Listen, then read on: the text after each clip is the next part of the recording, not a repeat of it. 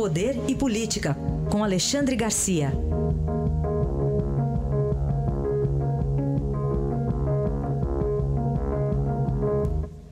E o primeiro assunto, Alexandre, Lava Jato, vírgula, 40. Bom dia. Bom dia, número 40. É. Número 40, operação pegando agora. Eu chamaria de bagrinhos, né? Bagrinhos, mas olha, levaram muito dinheiro. É, desvio de muito dinheiro, área de gás da, da Petrobras, são gerentes envolvidos, estão sendo presos, né? teriam recebido 100 milhões em propinas é, em, em, contas de bilhões, quando aparece milhões, a gente fala em bagrinho. É, é, incrível. A operação se chama asfixia e, como sempre, tem o simbolismo, né? tem que asfixiar isso e a gente fica pensando no seguinte: por que, afinal, defendem tanto as estatais? Para quê? Aí a gente vê o que fizeram com os Correios, o que fizeram na Caixa, no BNDES, no Banco do Brasil, na Petrobras, né? até na área nuclear. Né? É, as pessoas se adonam, né? se adonam achando que o partido político dá essa, é, é, esse direito, né? quando depois vão para a rua e gritam a estatal é do povo. Né? Não, não é do povo, é do nosso povo, só da gente aqui que desfruta da estatal. Eu acho que de tudo isso a gente tem que tirar essa lição. Né? Vamos, se quisermos manter as estatais, que, que teremos que protegê-las contra esse tipo de, de bárbaros saqueadores. Muito bem. Durante o dia a gente acompanha, porque vamos ter os detalhes mais precisos aí de tudo o que está acontecendo neste momento dessa operação asfixia. Bom, enquanto isso, Palocci e Zé Dirceu, hein? O que, que dá para falar desses dois, Alexandre? Pois então, Zé Dirceu, ao receber aqueles 3 a 2 na segunda turma, animou Palocci coincidentemente ou não, eu, eu, acho que tem um significado isso, ele dispensou o, o advogado especializado em colaboração premiada, o Palocci, né? julgando que logo seria ele a sair. Mas uh, o relator Faquim o decepcionou né, nas suas esperanças e, e, não aceitou pela segunda vez um habeas corpus. E mais do que isso, Faquim, ressabiado na segunda turma, está mandando para o plenário para decidir definitivamente sobre o habeas corpus no plenário de 11 juízes do Supremo, porque viu que o trio na próxima poderia eh, conceder em definitivo o habeas corpus para Palocci. Palocci deve estar tá, deve estar tá meio decepcionado, percebeu que ainda não acertou o caminho. E tem muita gente com medo da delação do Palocci, está se espalhando aí que vai pegar também o, o judiciário, eh, vai pegar a área financeira, né, além de, de pegar o óbvio.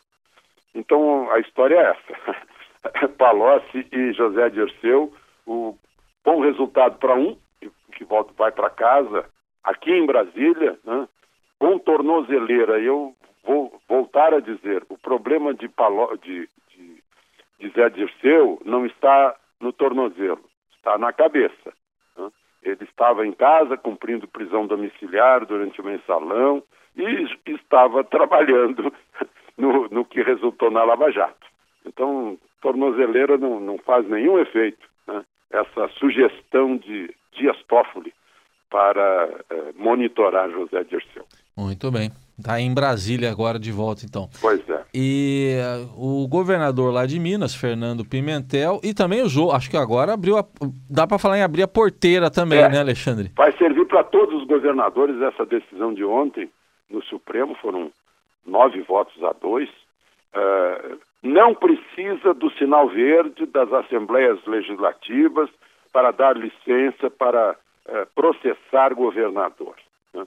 Significa, já que o o foro privilegiado do governador é o Superior Tribunal de Justiça, que tem 33 juízes. Significa que no momento em que uh, o, o, STF aceitar a, a, a, denúncia do Ministério Público, já são duas denúncias contra o governador Pimentel, ele se torna réu. E se tornando réu, é afastado do governo de Minas Gerais, que é um dos principais estados do país, uh, porque a Constituição estadual seguindo a Constituição Federal, diz que assim deve ser. No momento que se torna réu o chefe do Executivo, ele é afastado de suas funções para ser julgado. Isso está valendo para todos os governadores que são citados, envolvidos, processados, denunciados, investigados nesse país. Muito bem. Só para a gente fechar, Alexandre, o tumulto lá da reforma da Previdência Sim. com invasão dos agentes penitenciários. Pois é, eu estava achando que o relator estava absolutamente certo. Ao voltar atrás, o relator cedeu uh, na cedeu aos agentes penitenciários depois que eles invadiram o Ministério da Justiça, mas parou para pensar e deputados da comissão o fizeram pensar. Né? Olha, não dá para premiar quem usa de violência. Ao contrário, quem usa de violência tem que ter o diálogo fechado definitivamente, porque senão a gente se converte em, em, país com direito da força e não força do direito. É a diferença entre civilização e selvageria. Né? Aí o relator aceitou, não, então eu tiro os agentes penitenciários, não posso premiá-los com aquilo que o, o presidente eh, da comissão classificou de rendimento. Eu fiquei sem entender, depois eu entendi que ele queria dizer rendição ah, aos, aos, agentes penitenciários. Uhum. Mas, enfim, mas eh, tem uma outra questão aí que a gente tem que considerar. Eu acho que a função de agente penitenciário é mais perigosa que a função de polícia legislativa. A polícia legislativa está lá no bem bom, à sombra, né? lá dentro da Câmara, dentro do Senado. Eu acho que o maior risco é ter que ouvir essas declarações, esses discursos. Né? Mas os agentes penitenciários invadindo a Câmara, como os policiais civis fizeram e foram e foram compensados por isso, né? é terrível esse tipo de, de aceitação da violência.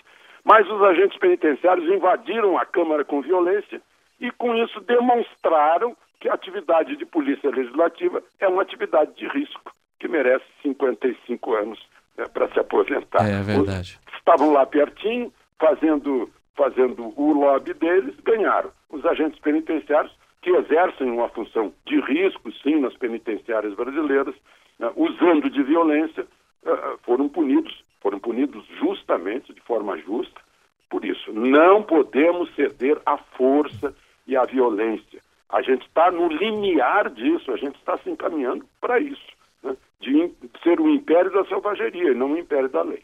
Só para registro, tem outra diferença entre policiais legislativos e agentes penitenciários. Os legislativos ganham 17 mil, né, para começar. Pois é, ganham mais do que policial federal. Pois é. Até amanhã, Alexandre. Até amanhã.